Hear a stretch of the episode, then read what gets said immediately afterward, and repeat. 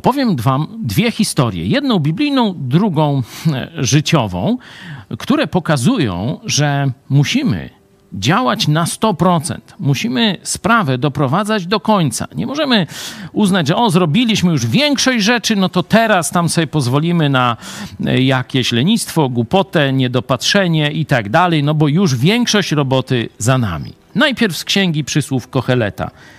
Martwa mucha, czyli nic praktycznie, może zepsuć ogromną i cenną pracę aptekarza. Wpadnie do olejku i e, zepsuje całą jego robotę. To historia biblijna, historia z życia. Nasz rolnik Paweł Skopnik opowiedział o e, pracy nad pewną nową formą uprawy. Wszystko szło świetnie.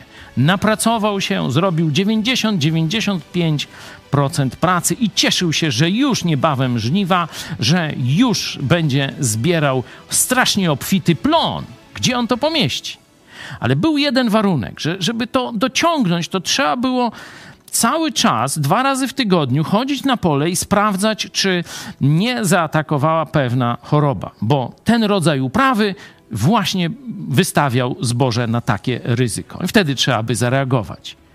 I on wszystko zrobił, ocharował się, opracował, ale nie poszedł codziennie, znaczy co tam, trzeci dzień sprawdzać na pole. I kiedy wreszcie to zrobił, zobaczył, że cały łan jest zaatakowany.